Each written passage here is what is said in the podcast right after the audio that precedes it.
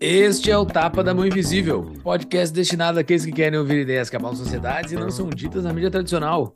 Bem-vindo, Paulo Fux. Você quer saber como é que o governo Lula está matando gente? Então, ouça esse episódio, porque a gente fala especificamente disso e as nossas notas estão lá no nosso site para você conferir as matérias e ver porque que o que a gente está falando é muito verdade. Hoje no episódio a gente trata do histórico problema do saneamento básico brasileiro, como funciona na prática o marco que foi aprovado em 2020 e o impacto das medidas do Lula e governo do PT que alteraram, enfim, regras do marco para favorecer estatais.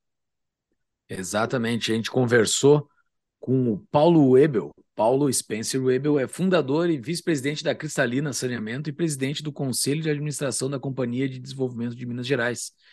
Uh, é membro do Conselho de Administração do Banco de Desenvolvimento de Minas Gerais e possui uma coluna semanal no jornal Gazeta do Povo. O cara entende muito do assunto, é um assunto extremamente sério uh, que a gente não está com o foco que a gente deveria estar. O Paulo explica por que a gente tem que focar muito nesse assunto. Isso aí. E o TAPA é um oferecimento da DBI Contabilidade, a contabilidade que nos atende, que tem 25 anos de experiência, mais de 300 clientes e que descomplica a sua vida junto ao Papai Estado. Ele tem isenção, eles têm isenção de honorários para novos clientes e quatro meses, né, Júlio? Quatro mesinhos de graça e a abertura gratuita da sua empresa, se você procurar eles. Quer tirar uma dúvida, conversar, entender mais sobre o serviço deles? procure eles no contato arroba dbicontabilidade.com.br, né, que é o e-mail, ou no Instagram, arroba dbicontabilidade. Exatamente. E se você quer fazer algo pelo propósito da liberdade no Brasilzão, você pode contribuir para o projeto Tapa da Mãe Invisível em tapadamãeinvisível.com.br barra comunidade. Você entra lá, faz uma contribuição mensal e recebe o convite para entrar na nossa comunidade. Mas se você não tem a, não tem a intenção de participar dessa, dessa comunidade, somente fazendo a sua contribuição já nos ajuda bastante, pois faz com que o nosso projeto siga e a gente possa uh, e a gente pode conseguir espalhar essas ideias, todas as ideias da liberdade e os argumentos e, e todo esse debate que a gente busca fazer aqui nesses quatro anos, quase cinco já, né, Fux? Nós estamos aí pra, participando desse debate de ideias no Brasil. Então, entre lá, tapanomivisível.com.br barra comunidade e faça a sua contribuição. Isso aí. E tem, para finalizar, pessoal, estamos com pesquisa para uh, conhecer mais sobre os nossos ouvintes, os nossos membros da comunidade. Essa pesquisa está online, está nas notas do episódio no nosso site também. E é isso, pessoal. Ajude a gente a entender melhor quem é que está nos ouvindo, acessando e respondendo a nossa pesquisa. É isso aí, vamos para o episódio, né, Júlio? Bora para o episódio. Seja muito bem-vindo, Paulo Ebel, mais uma vez, para ter uma conversa conosco. Valeu por ter aceitado o nosso convite, cara.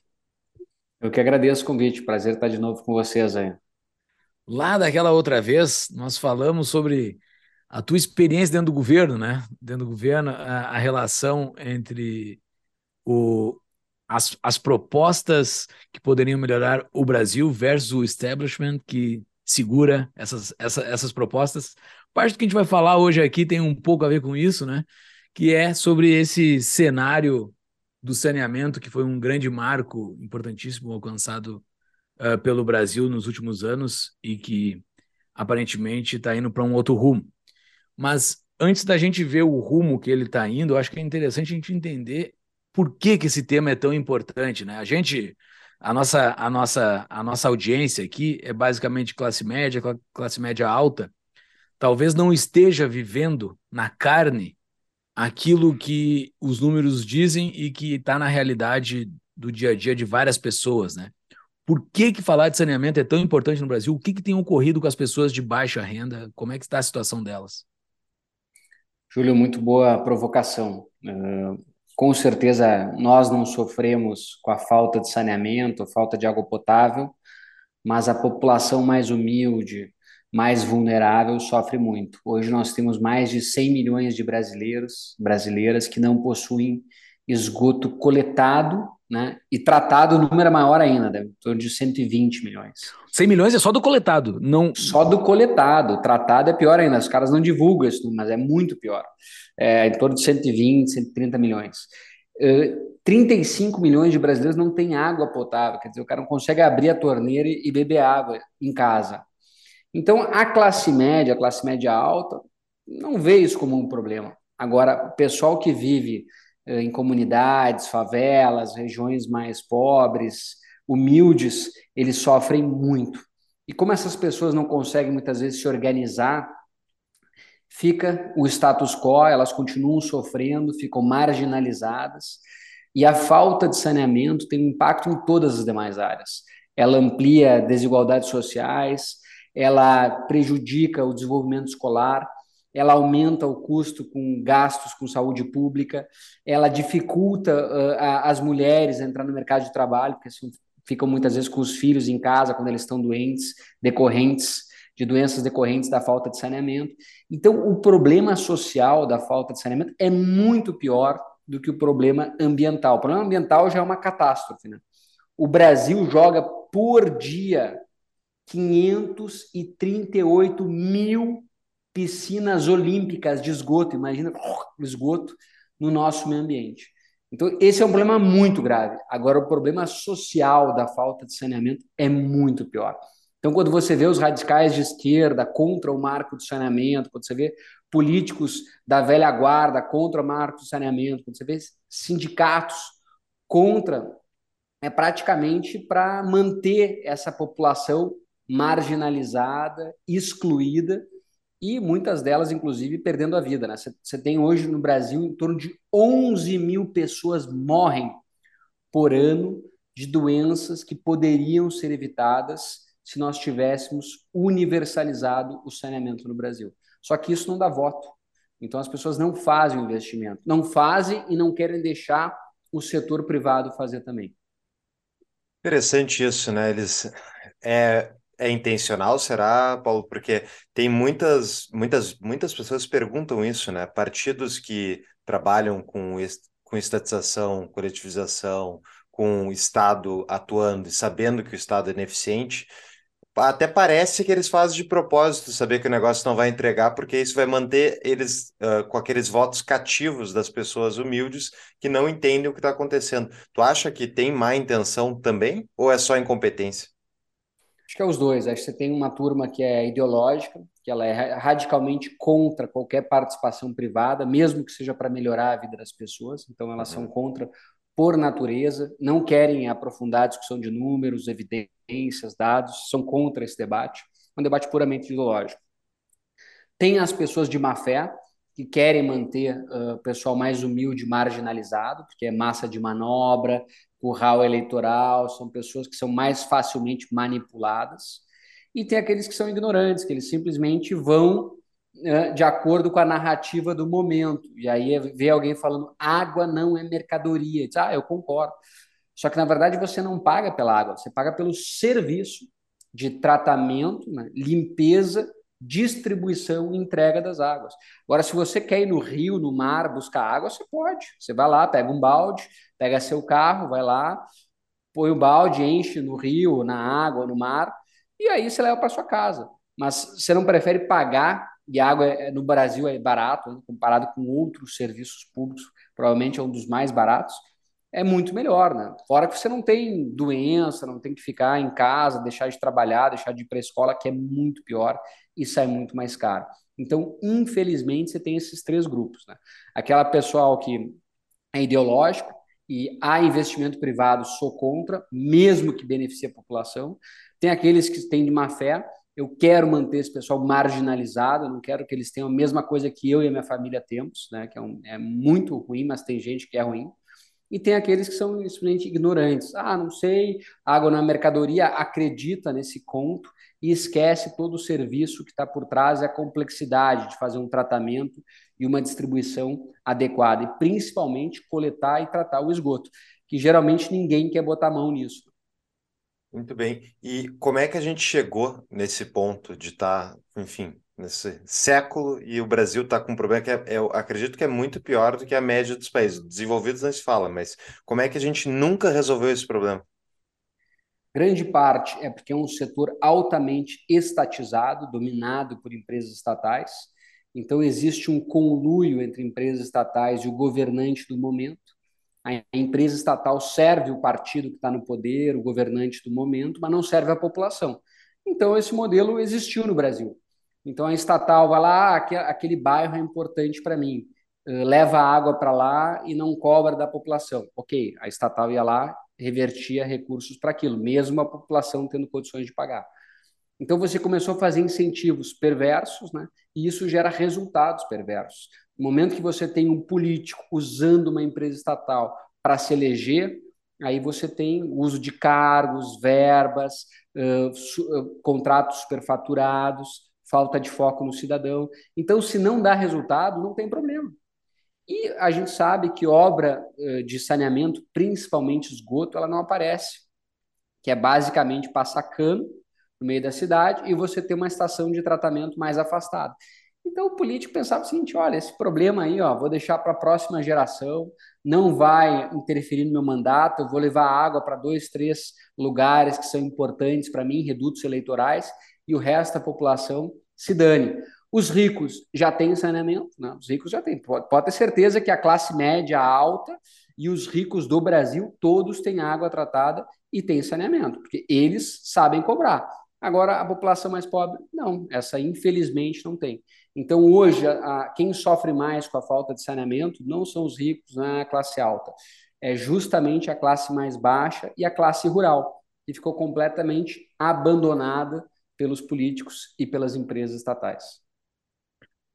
O ranço que a esquerda tem, uh, tentando entender, né, tentando conversar com a esquerda, acho que a gente não tem como uh, agir no Brasil sem conversar com eles. Né? A gente tem que entender aonde que eles estão pensando, o que, que eles uh, por que, que eles fazem as coisas que eles fazem, embora para mim parecer bastante ilógico algumas coisas, a gente tem que buscar entender o que está no discurso, e o discurso deles é muito forte, né?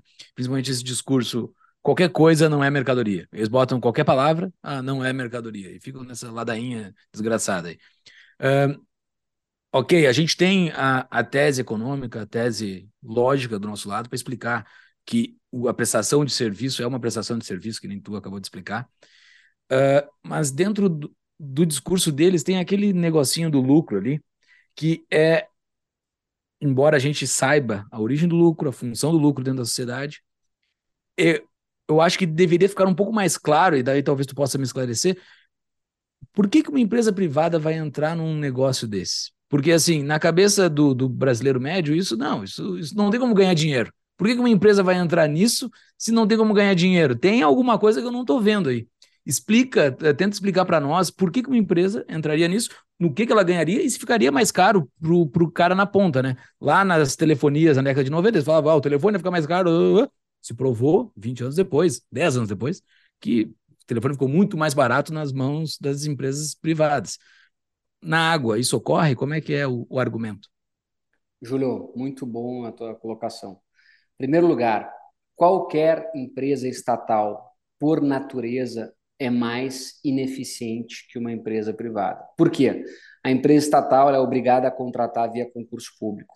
Depois, para demitir, é muito difícil. Qualquer compra que ela vai fazer, contrato, investimento, ela tem que fazer praticamente licitações.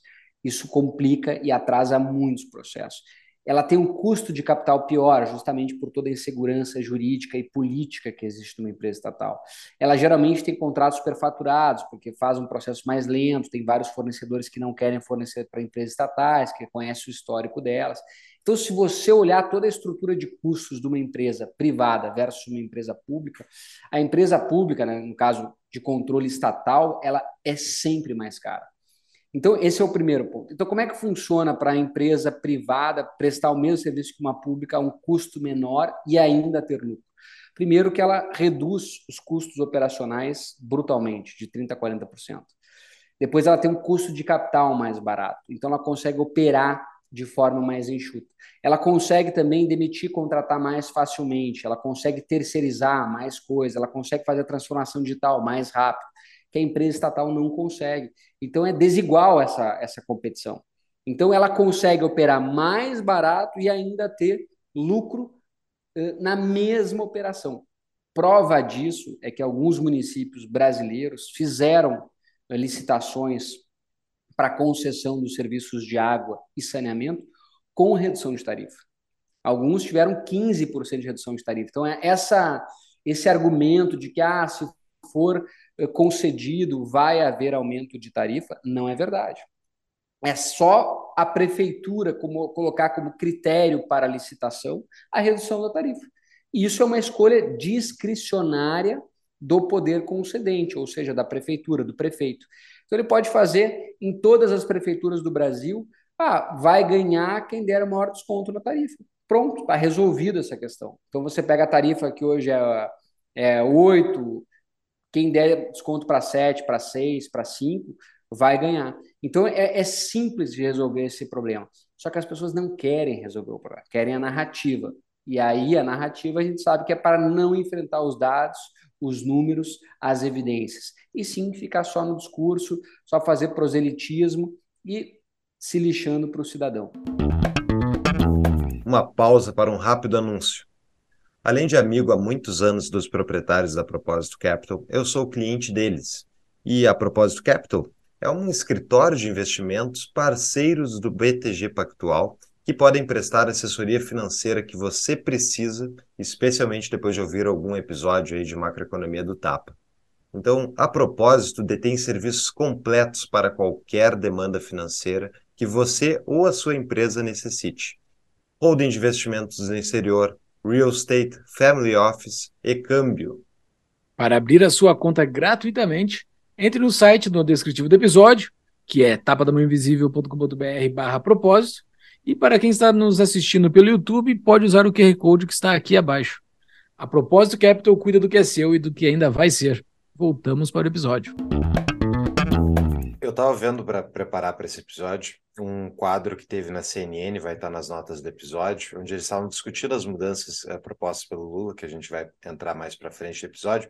Mas daí tinha um repórter ali da CNN, o Daniel Hittner, uh, que comentou o seguinte: ele estava falando contra, inclusive, as mudanças do Lula, mas ele disse que o problema não é necessariamente estatal versus uh, iniciativa privada. E ele citou três estatais que supostamente prestam um bom serviço. Eu queria te ouvir, Weber, se tu concorda com ele. A Sabesp em São Paulo, Copasa em Minas e Sanepar no Paraná. É verdade que tem estatais funcionais? É importante, eh, dentre as estatais, essas três empresas têm um nível operacional melhor, dentre as estatais. Por quê? Porque elas abriram capital, então tem uma parte de investidores privados que ficam olhando os números dessas empresas, criticando, e aí ela é obrigada a ter uma eficiência operacional maior. Mas mesmo elas, comparadas com empresas privadas, elas são ineficientes. Por quê? Têm um custo de capital mais elevado, elas têm que fazer licitações, elas têm que fazer concurso público, elas têm um processo de interferência política, elas têm nomeações que não precisavam ser feitas, ela tem uma estrutura de cargos e salários mais elevado que teria uma mesma empresa no setor privado, elas têm sindicatos mais organizados que acabam aumentando os custos de transação elas têm fornecedores que não prestam serviços para ela porque não querem participar de processos licitatórios, porque acham que muitas vezes são manipulados para escolher vencedores.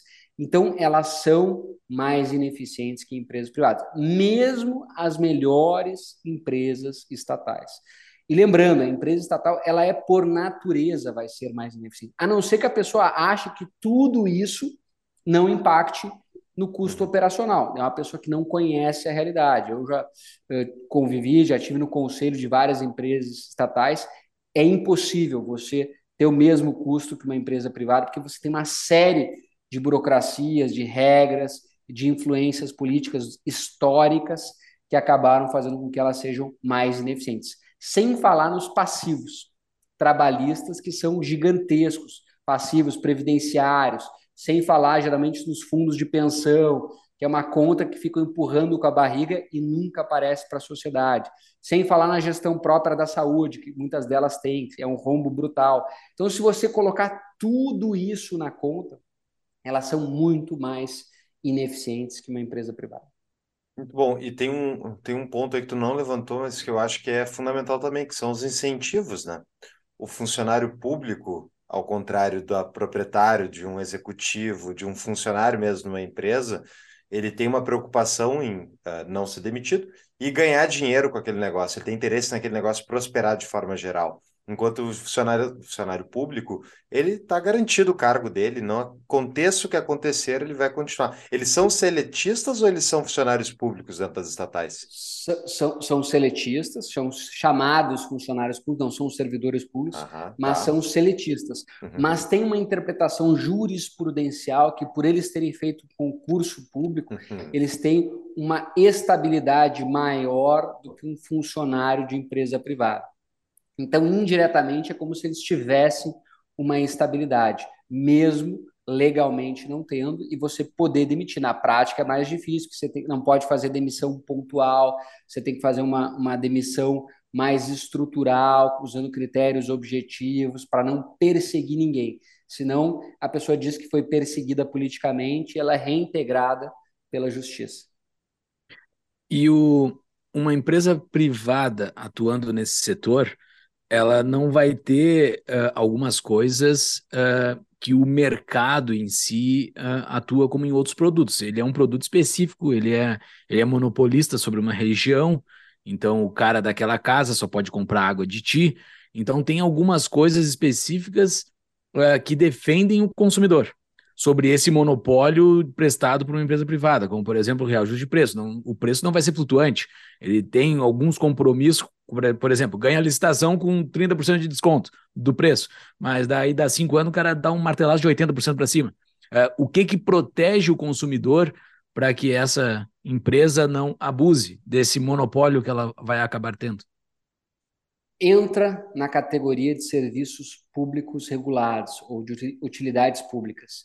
Então, assim como na telefonia, você não consegue uh, reajustar a tarifa livremente. Você tem uma agência reguladora que fica regulando a base contratual e todos os reajustes você tem que seguir o seu contrato. Então, se o contrato estipular uma regra de reajuste, você é obrigado a seguir essa regra. Você não pode chegar do dia para a noite e dizer, não, vou reajustar em 30%. Você não consegue. Então, na verdade, você acaba tendo uma segurança maior, porque você separa a figura do regulador do regulado. Numa empresa estatal, o regulador e o regulado são praticamente a mesma pessoa. Então tem um conflito de interesse brutal. É que nem se você tivesse um jogo de futebol e o juiz fizesse parte de um time. Não tem como dar certo. Então hoje empresa estatal é isso. Ela é o juiz e jogador ao mesmo tempo. Então tem um conflito de interesse brutal. No momento que você faz a concessão, você separa a figura do juiz do jogador. Então, o juiz tem muito mais autonomia para julgar se o jogador está abusando, não está abusando, está cumprindo as regras, não está cumprindo a regra. O grande problema histórico do Brasil é que as empresas estatais elas cumulam geralmente a figura do juiz com o regulador, do regulador com o jogador. E isso dá uma série de abusos. A gente viu na Petrobras, a gente já viu nos Correios, a gente já viu nas próprias empresas que já foram privatizadas, antes da privatização, nas empresas de telefonia, na própria Embraer, que quase quebrou quando ela era uma estatal. Então, essa separação é fundamental, é um dos princípios básicos da regulação, é você separar qualquer conflito de interesse. E hoje o Brasil, quando tem as estatais, ele deixa esse conflito latente. Por isso, que o cidadão tem péssimos serviços, porque o, o regulador e o jogador são a mesma pessoa. Mas a concessão, ela tem também seus problemas. Uma delas é a teoria da escolha da captura, né? Que, tu, que é de que os regulados capturam os reguladores através de suborno, através de coisas do tipo, uh, ou enfim, deve ter algumas até maneiras legais deles conseguirem interferir dentro da, da, da reguladora, e, e acabam moldando as barreiras de entrada para prevenir a entrada de novos concorrentes e conseguir uh, manter o mercado fechado. Honestamente, é o que me parece ser o caso da telefonia, que eu nunca, faz tempo que eu estudei ele, mas eu me lembro que quando eu estudei, eu vi o caso da Guatemala, se não me engano, fez uma abertura de mercado completa, uma privatização completa de não botar barreiras de entrada para entrar em empresas para prestarem serviço de telefonia, enquanto o Brasil foi para a escolha de concessão e regulação e ter a Anatel e um bando de gente uh, cuidando, teoricamente, disso. Na prática, Guatemala tinha preços muito mais baixos que o Brasil, qualidade maior, e o Brasil tem, historicamente, a gente é muito melhor que era na época estatal, mas Vivo, uh, Claro, quem é que tem uma boa experiência com a Vivo, com a Claro, com a Oi, com a Brasil Telecom? Não é um mercado de fato livre, é um mercado regulado. Tu enxergas que pode acontecer a mesma coisa aqui, Webel, com a, a, com a, a concessão de saneamento básico? Paulo, ótima provocação. Quando você tem juiz e jogador juntos, que é o próprio Estado fornecendo serviço, você já tem a captura absoluta. Quando você tem a concessão, você tem o risco de captura, e aí existem maneiras de mitigar. O marco do saneamento, para mitigar riscos de captura e também riscos de uma agência reguladora estar tá, uh, submissa a algum prefeito maluco, ela criou algumas regras que iam ser homogêneas para todo o país. Então, com isso, ela ia garantir umas normas regulamentadoras que seriam seguidas pelas agências reguladoras estaduais ou municipais, justamente para tornar a regulação mais impessoal e reduzir risco de captura, seja pelo privado, seja pelo partido político no poder. Então, mas o risco existe, concordo 100%. A lei da liberdade econômica, quando nós fizemos, um dos objetivos era atuar contra reservas de mercado, contra barreiras para a entrada de novos players. Existe um artigo especificamente sobre isso, porque é uma prática muito comum você querer, uma vez que você entra, você quer fechar a porta para novos agentes, novos players entrarem. Então é, é muito comum isso, né? você cria barreiras artificiais.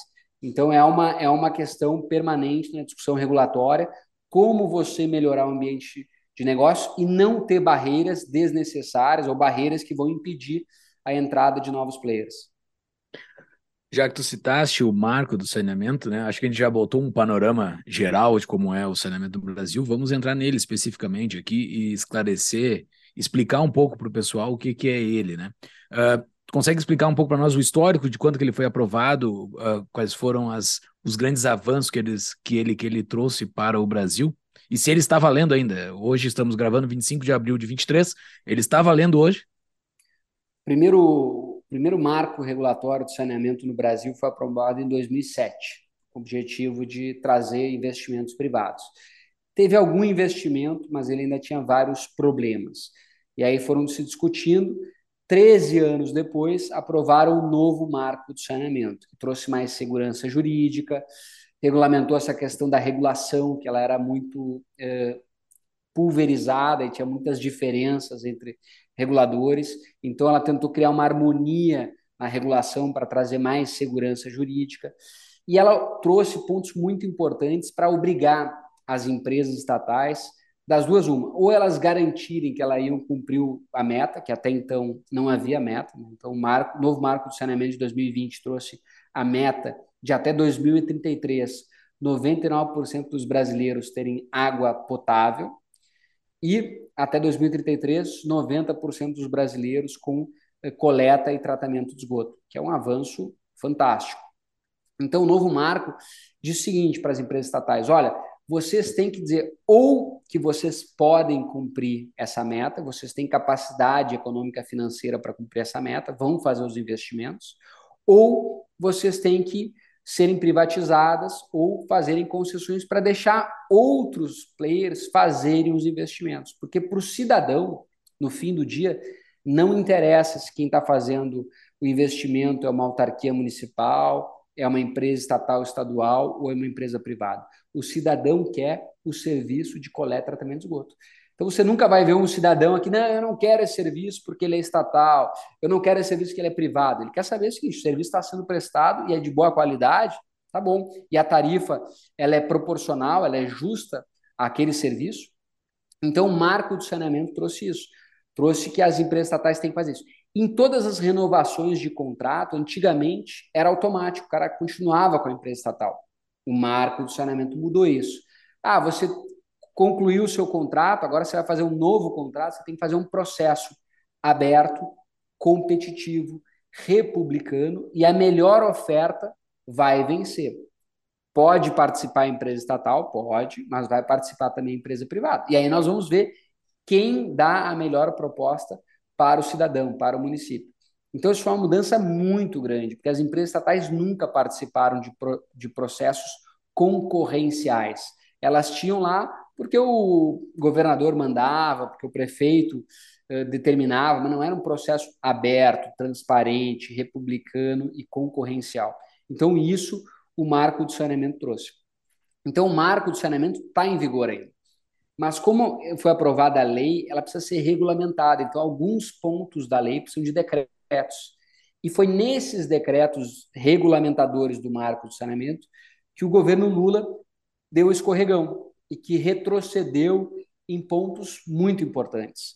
Por exemplo, ele abriu uma brecha para as empresas estatais atuarem ou continuarem atuando sem licitação, ou seja, sem um processo transparente, republicano e concorrencial. Ela reduziu, flexibilizou, por exemplo, o controle econômico da capacidade econômica financeira das estatais. Então, elas não precisam provar que elas vão efetivamente cumprir a meta de saneamento. Elas flexibilizaram. Então, mesmo uma empresa que hoje é sabido que não vai conseguir, o governo vai fechar um olho e vai dizer: não, tudo bem, segue operando e finge que você vai, e aí lá na frente você pede ajuda. Ele também liberou uh, recursos públicos para autarquias municipais, mesmo elas uh, não fazendo um processo concorrencial, o que, de novo, prejudica a transparência. Então, basicamente, ele na prática vai atrasar de dois a cinco anos o prazo de universalização do saneamento no Brasil. E isso tem um impacto brutal nas pessoas, principalmente nas pessoas mais humildes. Uma pausa para um rápido anúncio. Quer diminuir os custos na sua empresa ou na sua casa? Que tal em ambos? Se você tem um telhado e quer diminuir o seu custo com energia, entre em contato e fazemos uma avaliação gratuita do seu caso, com cálculo de payback junto da Sunny Energia Solar. A Sunny Energia Solar tem seis anos de atuação neste mercado e centenas de indústrias, comércios e casas no seu portfólio. Entre no site no descritivo do episódio, tapadamãoinvisível.com.br barra solar, ou para quem está assistindo no YouTube, pode usar o QR Code que está aqui na tela. E, entrando no site, você irá conversar comigo, Paulo, pois a minha consultoria para teus associados é parceira da Sunny no atendimento de clientes voltamos ao episódio. Impressionante, né? Mas esses números aí, dois a cinco anos, você. Isso aí tem um número de pessoas, então, que vai morrer por causa dessas mudanças, é isso? Sim, uh, infelizmente sim. É, cada ano o Brasil, uh, hoje, né, com os números atuais, cerca de 11 mil pessoas morrem, então a tendência é que esse número vá caindo à medida que vai subindo. Mas digamos que atrasou um ano, são 11 mil pessoas que vão morrer.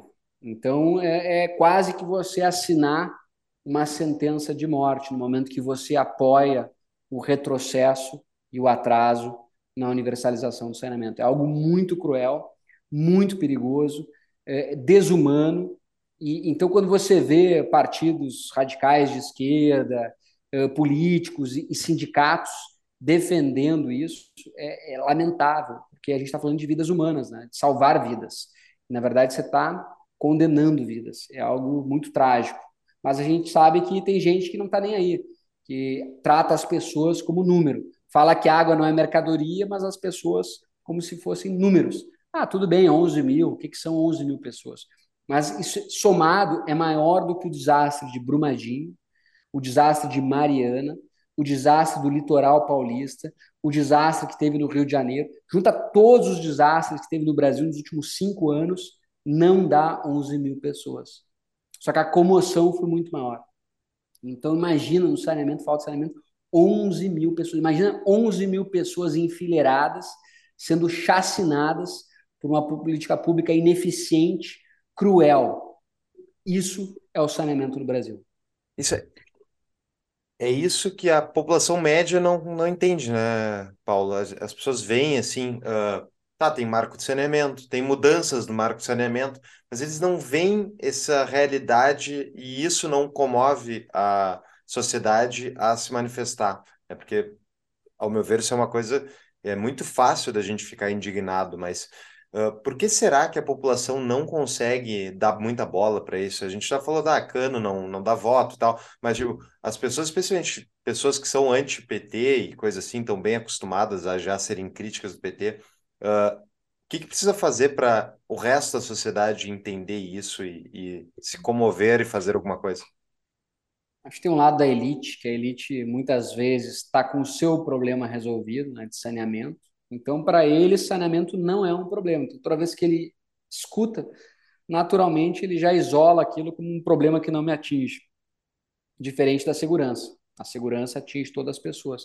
O saneamento, infelizmente, atinge mais a base da pirâmide.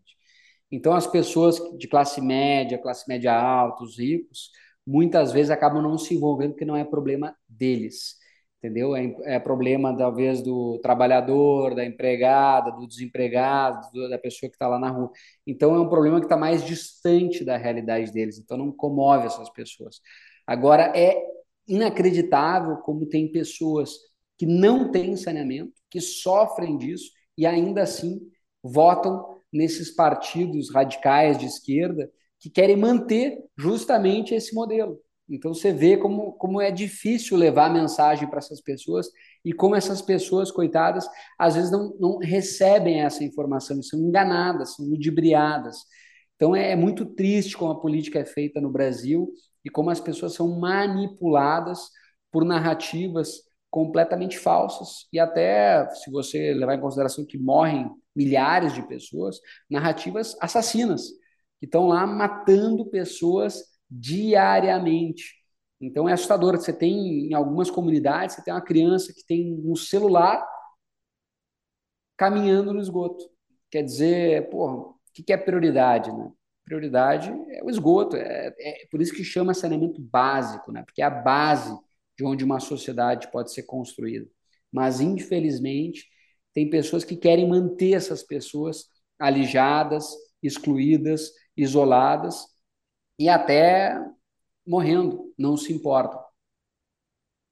A esquerda tem uma excelente estratégia, assim, que não dá para não dá para não deixar de ver, que quando eles têm uma pauta, eles pegam aquela pauta e tudo vira aquela pauta, assim, né? Tudo vira muito muito estardalhaço em torno daquela pauta. Por exemplo, do armamento, quando eles têm, quando eles botam a pauta do armamento no jogo, que eles são contra, eles pegam uma pessoa, uma criança que foi morta com uma arma que estava na casa, estava na gaveta do pai, sabe? Eles pegam aquela notícia e botam no Star... Fazem uma bagunça em cima daquilo. Uh, tipo, essas 11 mil mortes, né? Elas são muito discretas. É, é, e, e, a gente também, do nosso lado, a gente tem muito a verdade do nosso lado e a, e a ética. Tu não vai ficar urubu em cima de pessoa que morreu, né?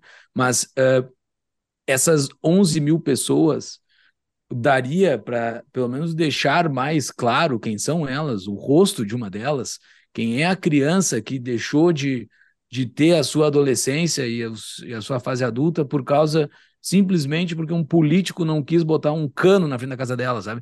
É, não Desculpa. tem como fazer isso. Não quis deixar outras pessoas Exato, o botar o cano, porque tem gente que quer botar o cano lá e ele não deixa não tem como ir por uma estratégia assim, eu não sei, talvez seja, eu estou pensando agora, assim, talvez seja uma estratégia um pouco urubu, assim, que deve ser horrível de fazer, mas mostrar para a população que tem gente, é, é, gente de verdade, não é? 11 mil não é um número aleatório, é, tem gente de verdade morrendo, não tem como a gente fazer mais é. estardalhaço em torno disso. É, é importante, eu acho que a gente é, é um assunto muito sério para não ser tratado.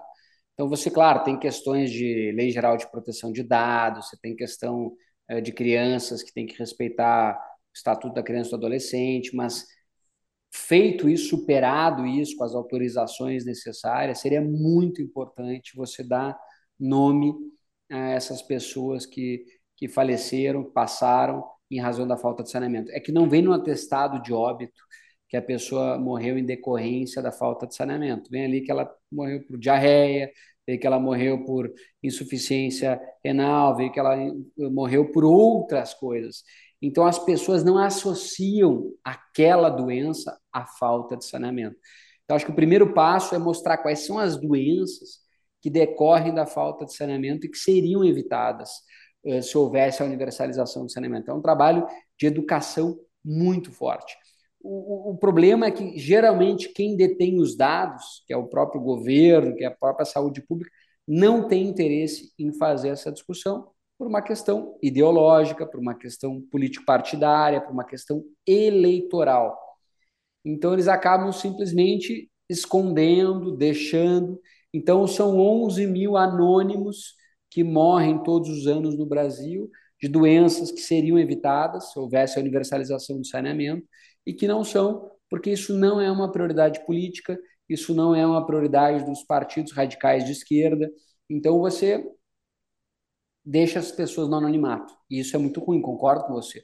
O ideal seria a gente dar rosto, dar, fazer a narrativa, mostrar para a sociedade, só enfileirar uh, fotos, fazer aquelas, aquelas manifestações como tem na praia, as cruzes, todo mundo lá e faz uma foto com 11 mil. Aí sim as pessoas vão começar a se dar conta do que, que é, né? Só que, de novo, a gente é muito ruim de comunicação, a gente não se organiza, e aí vai passando, vai passando, vai passando.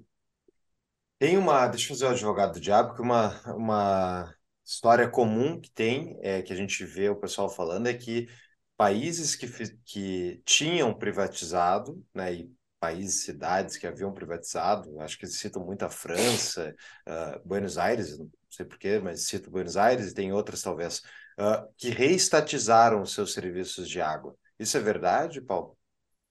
É verdade, em alguns casos o serviço foi reestatizado, mas, mas é importante discutir quando foi reestatizado. Hum. O mais difícil no saneamento é a realização do investimento, chamado CAPEX, né? é, é, o Capital Expenses. É quando você tem que fazer as obras, colocar os dutos, fazer a estação de tratamento. Essa é a parte mais difícil. Isso requer muito capital, isso requer eficiência. Então, geralmente, o que algumas cidades fizeram? Na hora de fazer o investimento, eles privatizaram, fizeram as concessões. Aí foi lá o agente privado, fez todos os investimentos, conseguiu universalizar. Bom, agora é operar. Operar é muito mais fácil, muito mais simples. Então, algumas cidades ficam, não, se só operar, a gente consegue fazer. Então, vamos, vamos operar. Só que é importante comparar o momento e a realidade de cada país. Primeiro momento, né, que o Brasil está no momento de fazer investimento. E é justamente isso que o Estado e as prefeituras não conseguiram fazer em 60 anos. Mais da metade da população brasileira não tem tratamento de esgoto em 60 anos. Uma coisa básica, urgente, necessária para salvar vidas. Então, já que não conseguiu, deixa outros fazerem investimento. E aí vamos ter contratos lá de 25, 30 anos. Se daqui 25, 30, 35 anos, depois que já tiver universalizado todo o saneamento, a prefeitura achar que consegue operar de forma eficiente, porque já vai ter sido tudo digitalizado, vai estar tudo automatizado, aí ok. Aí ela não faz a renovação, não faz uma nova concessão. Só que o Brasil está no momento anterior. Então, neste momento agora, o mais eficiente é fazer, e aí separa juiz de jogador, atrai recurso privado, deixa fazer os investimentos e você fiscaliza a execução contratual, fiscaliza o andamento da concessão. Só que ainda tem um problema. No Brasil, a gente sabe que mesmo a operação, que teoricamente em outros países é viável, que ela seja realizada por empresa estatal, no Brasil a gente sabe como as empresas estatais são conduzidas. A gente já viu exemplos nos Correios que dava prejuízo, na Petrobras que conseguiu dar prejuízo, em várias empresas que teoricamente em nenhum lugar do mundo elas dão prejuízo e dão no Brasil. Por quê? Por causa da corrupção, por causa do uso político por causa do uso eleitoral, por causa dos contratos superfaturados. Então, mesmo no Brasil, depois de realizar todos os investimentos, ainda tem risco de você reestatizar, porque a gente sabe que no Brasil, empresa estatal está sujeita a mudanças de governo e a uso político partidário, o que nos países desenvolvidos já não existe mais. Lá tem uh, Estado de Direito, já existem regras muito melhores de governança, não existe a possibilidade de você botar alguém política partidária para nomear um monte de cargo de, de compadres políticos e colegas de sindicato para gerir uma empresa estatal. Então a gente está muito atrás em termos de governança transparente, foco em resultado e principalmente foco nos cidadãos. Uma pausa para um rápido anúncio. Procurando um país seguro para ter aquele plano B? Então procure a Emigrar-me, nossa parceira especializada em direito internacional que oferece suporte completo ao imigrante. Caso você esteja pensando em residir em outro país com nacionalidade europeia ou aplicar para um visto, use os serviços da Emigrar-me. A empresa auxilia na obtenção da tão desejada nacionalidade italiana, portuguesa, espanhola, dentre outras. Também oferece suporte para abertura de empresas na Europa, buscando a aplicação do melhor visto para cada caso. Eles contam com uma equipe especializada de advogados credenciados na Europa e nos Estados Unidos, habilitados a atender as necessidades dos imigrantes para a obtenção da legalização e residência no país de destino. Entre no site através do descritivo do episódio, e o site é o tapadamainvisível.com.br barra emigrar-me, para pegar o WhatsApp da empresa, ou para quem está nos assistindo no YouTube, pode usar o QR Code aqui na tela para ver o site. Voltamos ao episódio. Fazendo um follow the money aqui para tentar entender quais são os motivos da esquerda de ser tão contra isto, assim. Embora a ideologia seja muito forte, tem algo que eles ganham com isso. Tu citaste agora nessa última, nessa última resposta sobre uh, os cabides de emprego, né? Não deixando, não deixando privatizado, vai ficar com empresas estatais ou até diretamente pelo próprio órgão público direto fazendo a gestão disso, para ter os, os para ter os cabides de emprego. É esse o grande interesse deles, ao teu ver, assim, né? consegue dia diagnosticar?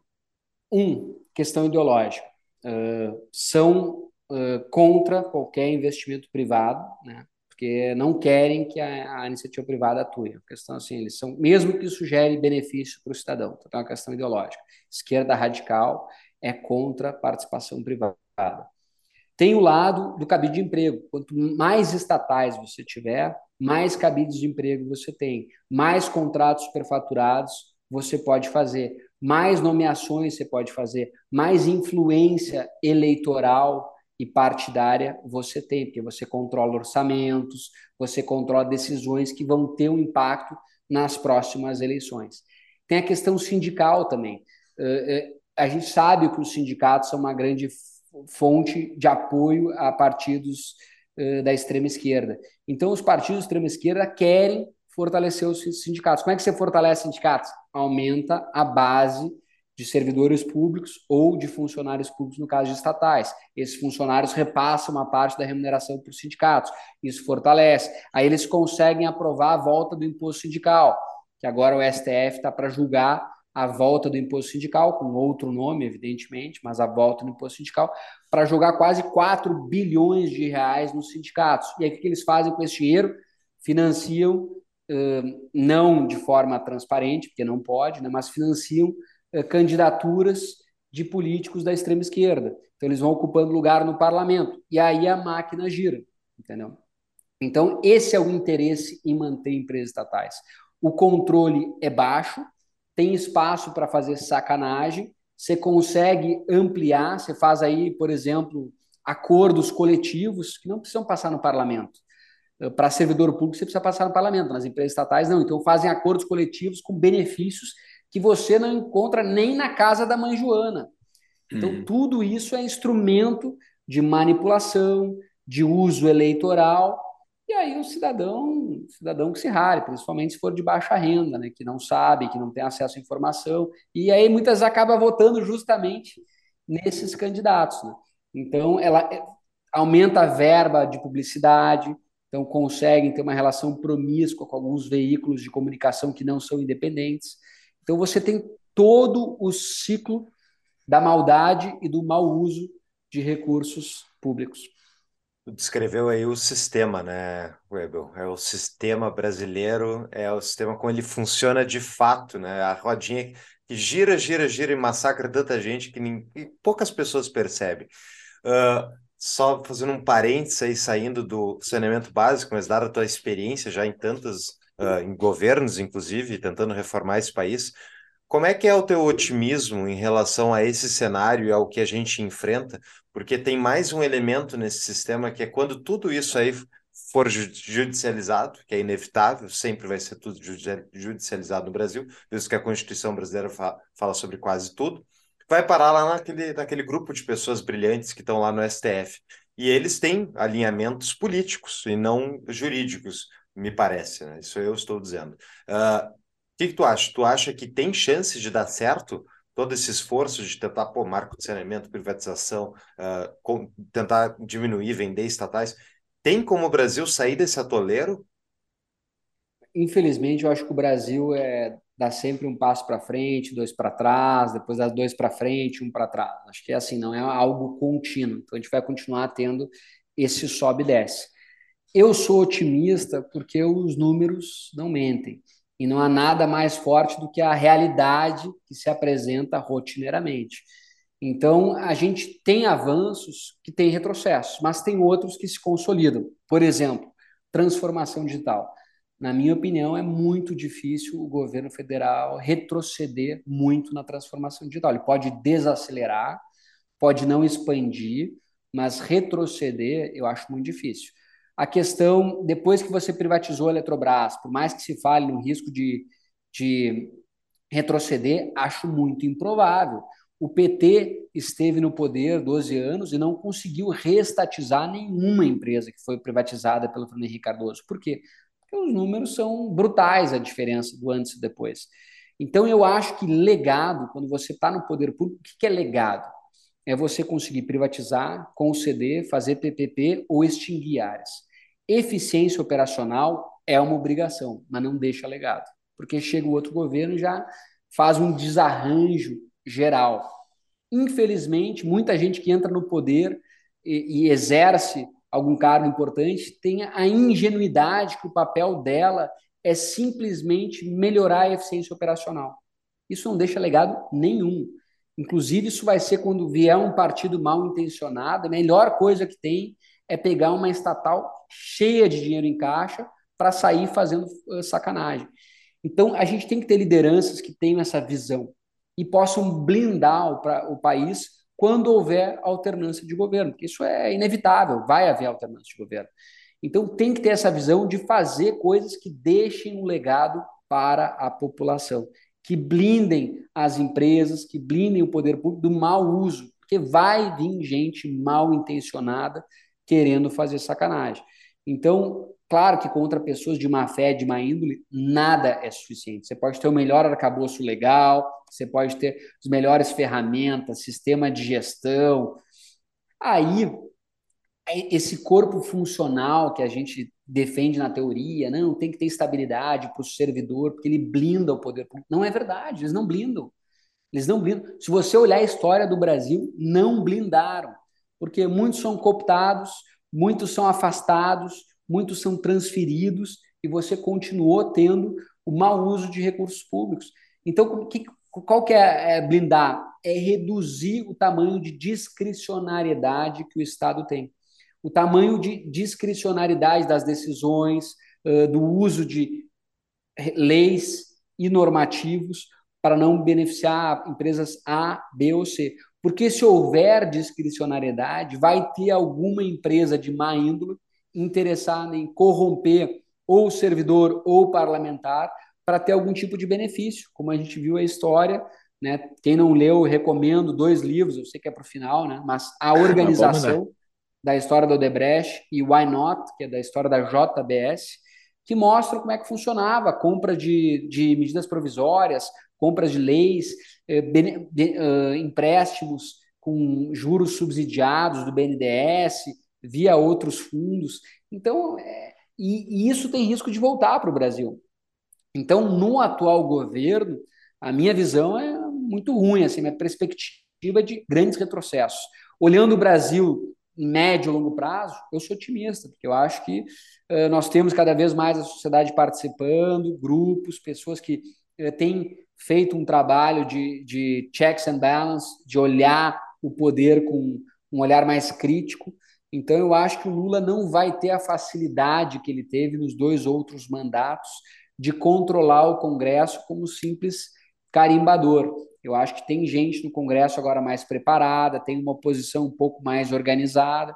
Acho que o governo ainda tem maioria, mas não é uma maioria tão dócil uh, quanto foi no passado. Eu acho que a nossa oposição agora é mais preparada e articulada. E as redes sociais também acabaram dando voz para muita gente. É óbvio que a gente tem que cuidar para não ter retrocessos na liberdade de expressão nas redes sociais. A gente sabe que tem um PL da censura em andamento no Congresso Nacional justamente para calar as redes sociais, que é onde o governo não consegue controlar. Ele consegue controlar muitos veículos de comunicação, asfixiando com verba publicitária ou dando verba publicitária para com, comprar apoio, mas as redes sociais, como ela é difusa, é mais difícil você ter o controle estatal. Temos cases de sucesso. Foi 2020, né? Que foi o marco que ele foi regulado, né? Sim. Foi 2020. Temos três anos. Temos cases de sucesso nesses últimos três anos de empresas que já foram privatizadas? Muitos de... cases de sucesso.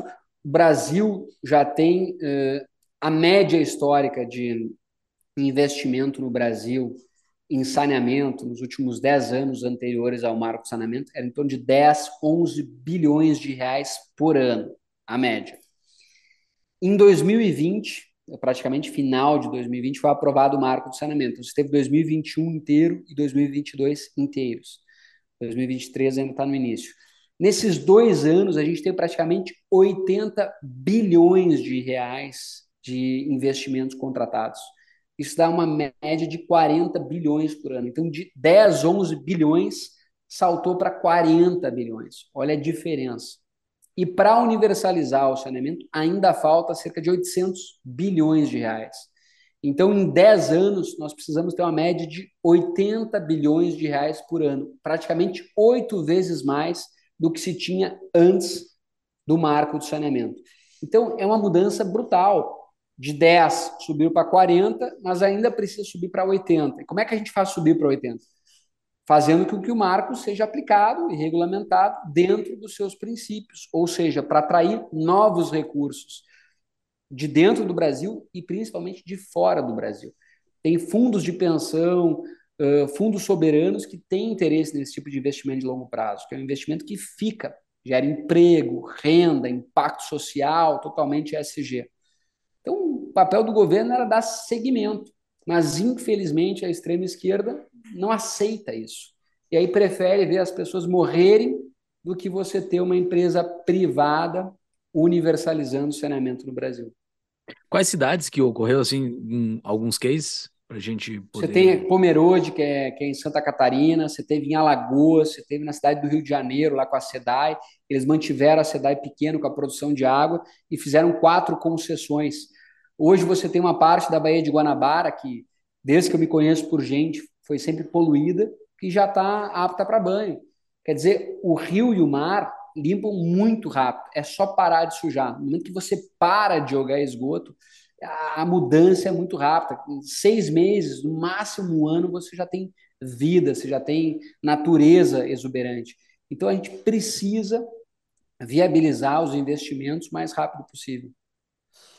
É bem, é bem interessante porque isso aí é a demonstração, esses investimentos, a demonstração de como se cria riqueza, né?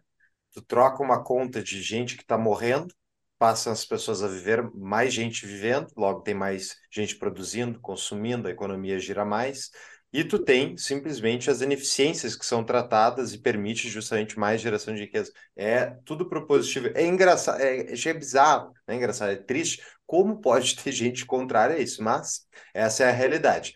Fala, Webel, para nós um pouquinho da cristalina que tu trabalha, uh, antes da gente ir para as perguntas de patrão, por favor. Fux, uh, cristalina, quando eu saí do governo em agosto de 2020, eu queria uma atividade que fosse privada, né? já tinha dado duas contribuições em governo, na Prefeitura de São Paulo, depois no Ministério da Economia, então eu queria uma empresa privada, mas que tivesse impacto público. De tudo que eu estudei na época, estudei concessões, privatizações, autorizações, PPPs, o saneamento foi o setor que mais brilhou meu olho. Pelo tamanho do investimento necessário para a universalização, né, potencial de geração de valor, de retorno muito alto, versus o tamanho do impacto que seria, né? o número de vidas que você pode ter, impacto social, impacto ambiental, melhoria da governança nas cidades. Então, esses dois fatores fez com que eu, eu decidisse montar a Cristalina. E busquei mais sócios, né? investidores, e aí montamos a Cristalina para participar das concessões. Então, a gente acredita no marco. E o marco uh, tem que ser cumprido, porque no momento que ele for cumprido, ele vai viabilizar os investimentos necessários para a universalização. Infelizmente, se o, se o governo já continuar com essa ideia de querer desfigurar o marco, uma pena para o Brasil. Nós vamos atrasar de três a cinco anos a universalização. E só para dar um exemplo, né? nós estávamos assessorando um fundo internacional que queria entrar no Brasil. A meta deles era investir em torno de um bilhão de dólares em dois anos. Eh, depois que o Lula ganhou, e com as declarações do novo governo, do Guilherme Boulos, esse fundo decidiu não entrar no Brasil e levou os investimentos para outros países. Então, as declarações e as ações do governo têm impacto real, ou para gerar valor ou para destruir valor. O atual governo do PT está destruindo valor, destruindo investimentos e atrasando a universalização do saneamento no Brasil. Isso é grave. Nós estamos falando de vidas, pessoas que vão morrer em decorrência de doenças que poderiam ser evitadas se o saneamento fosse universalizado. E, e, o projeto de vocês, ele vai continuar? Tem, vocês vão, como é que vocês estão A gente, sim, a gente pretende continuar, a gente segue acreditando, só que, claro, vai ser muito mais lento do que a gente imaginava. Então, a gente está querendo se reposicionar para auxiliar empresas que já possuem contratos, que já estão operando cidades, para tornar as operações mais eficientes e sustentáveis. Muito bem. Uh, Webel, nós temos os nossos patrões aqui que nos ajudam a gerar valor, contribuem para o Tapa da Mão Invisível e quem paga um pouquinho a mais pode fazer perguntas para os nossos uh, convidados. Uh, quem quiser fazer parte, ser nosso patrão, também é só entrar lá em tapadamãoinvisível.com.br barra comunidade. Você entra no nosso grupo de Discord e pode fazer perguntas. Uh, a pergunta do Rafael é semelhante ao que a gente está falando aqui, só que aprofundando um pouco mais. A chance do marco do saneamento acabar e o trabalho voltar para o zero no, no, durante o governo Lula? Para o zero, acho difícil, porque o que já foi contratado, aqueles 80 milhões, já vai ser realizado, tem contratos de concessão sérios. Você tem aqui no Rio Grande do Sul a privatização da Corsã vai ser concluída, então é um legado já do novo marco. Então o novo marco já deu resultados que, que não vão, não devem uh, retroceder. Mas o que, que vai mudar? Muda daqui para frente. Deve atrasar o número de projetos, o tamanho dos projetos, a velocidade dos projetos, porque tudo isso está ligado à segurança jurídica, previsibilidade, taxas de retorno. Então, quanto mais instável for, mais demorado vai ser. Quanto mais uh, instável for, uh, menor vai ser o apetite nacional e internacional para fazer os investimentos. Então, os danos já, exist, já, já, já são uh, vis, visíveis e o atraso já é real. Então, pelo menos eu estimo de dois a três anos. Por quê? Porque tem um ciclo também, que é o ciclo de concessões municipais. O saneamento é uma atribuição, uma responsabilidade das prefeituras. Ano que vem é ano de eleições em prefeituras. A gente sabe que nenhum prefeito faz projetos estruturais como concessões em ano eleitoral. Não tem espaço para isso. Então, o que, que vai acontecer? Como esse ano provavelmente quem tá vai desistir, vai atrasar, não vai acontecer ano que vem. Então já são dois anos de atraso. Então, uma, uma decisão e uma fala ocorrida no final do ano passado já vai ter um impacto de dois anos de atraso. Por isso que eu estimo que o atraso deve ficar entre três a cinco anos, porque as pessoas já deixaram, todo mundo que estava preocupado em achar uma solução, já agora, opa, vamos esperar o governo, ele deve mudar as regras, vai favorecer as empresas estatais, vai favorecer as autarquias, você não precisa fazer a concessão, você continua com esse instrumento que tem alto impacto eleitoral, que pode ser usado para interferir no resultado das eleições. Então, vou continuar com uma empresa estatal, com o meu departamento municipal de esgoto, botando o, os cargos que eu quero, nomeando cabo eleitoral, fazendo verbas publicitárias com, com veículos que elogiam o meu trabalho, apoiando o sindicato que vai me ajudar a regimentar votos, dizendo que eu vou investir em determinados bairros, que eu preciso ter mais votos. Então, lamentável, mas é assim que funciona a realidade no país. Pergunta do Frian Capstan. Paulo, a engenharia de recursos hídricos do Brasil está criando alguma inovação no setor ou apenas importando tecnologias? E em termos de modelo de negócio, tem algum projeto se diferenciando para atingir sustentabilidade financeira enquanto reduz o custo para o cliente final? O, bom, em relação à tecnologia, tem muita coisa eh, no mundo e no Brasil, tem coisas sendo desenvolvidas aqui. Já vi empresas trabalhando na automatização de processos, no, no tratamento remoto, em estações de tratamento menores, mais compactas. E tem tecnologia nacional, tem tecnologia internacional. Uso de robôs para limpeza de dutos, de canos. Então, tem muitos avanços. E sobre o modelo de negócios, ainda o modelo de concessão é um modelo mais tradicional né, de, de project finance, então não tem muita inovação, mas a grande inovação é, é o custo de capital né, e usar a tecnologia. E também algumas empresas estão incorporando nos seus estudos a receita acessória.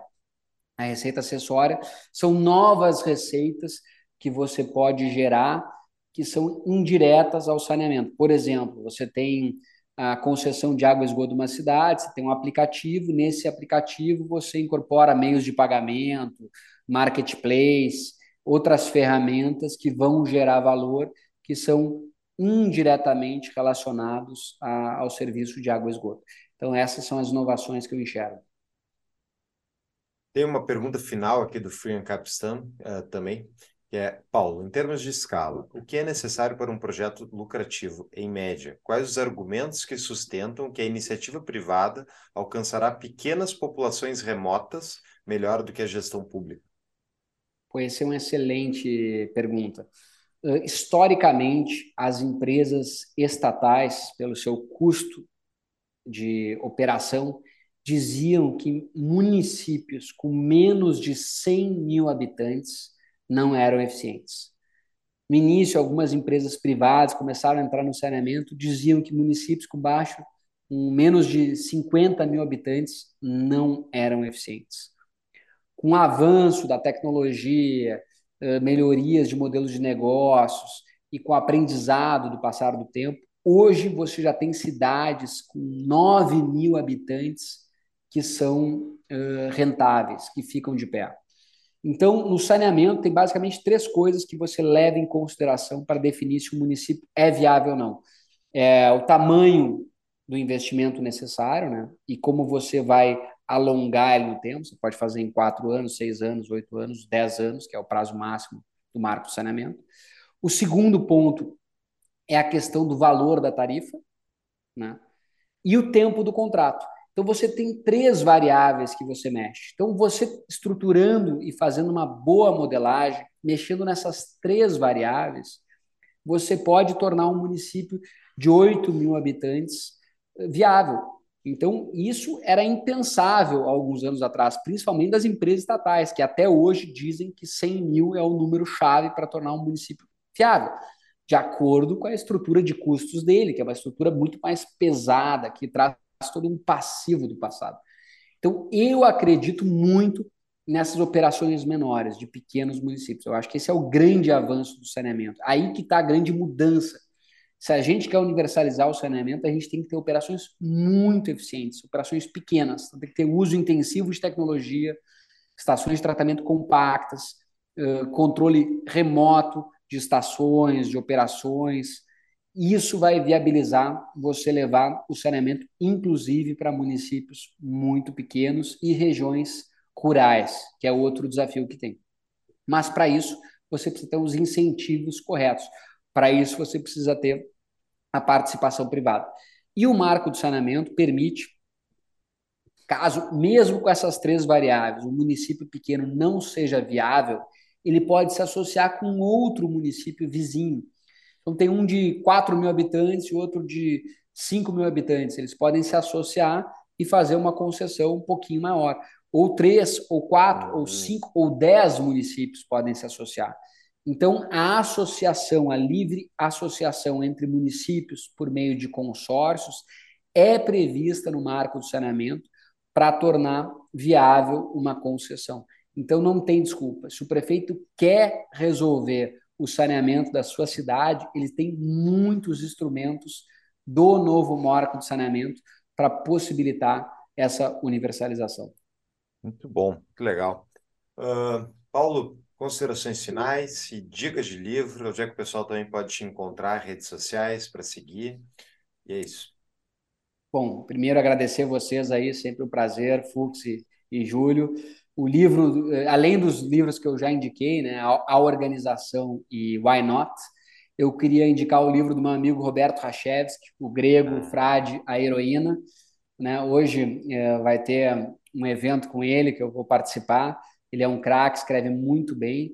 É, sou fã do trabalho dele. Acho que faz a gente pensar sobre essa revolução pacífica e civilizatória, como é o subtítulo do livro dele, que muitas vezes a gente não se dá conta quando a gente estuda a história e todos os avanços que a gente já teve. Queria agradecer vocês, quem quiser me acompanhar, eu estou no, no, Instagram, é Paulo Weber, né, tudo junto. Estou uh, também no LinkedIn, Facebook, Twitter. E, e, parabenizar vocês pelo trabalho, acompanho o trabalho de vocês, sou fã. E aí vocês fazem um trabalho incrível aí de debater temas, trazer, fazer perguntas e ajudar a qualificar a opinião pública no Brasil. Aí. Parabéns. Obrigado, nós obrigado. agradecemos. Paulo, muito obrigado e até a próxima. Obrigado, pessoal. Até a próxima. Valeu. Um abraço. abraço. abraço.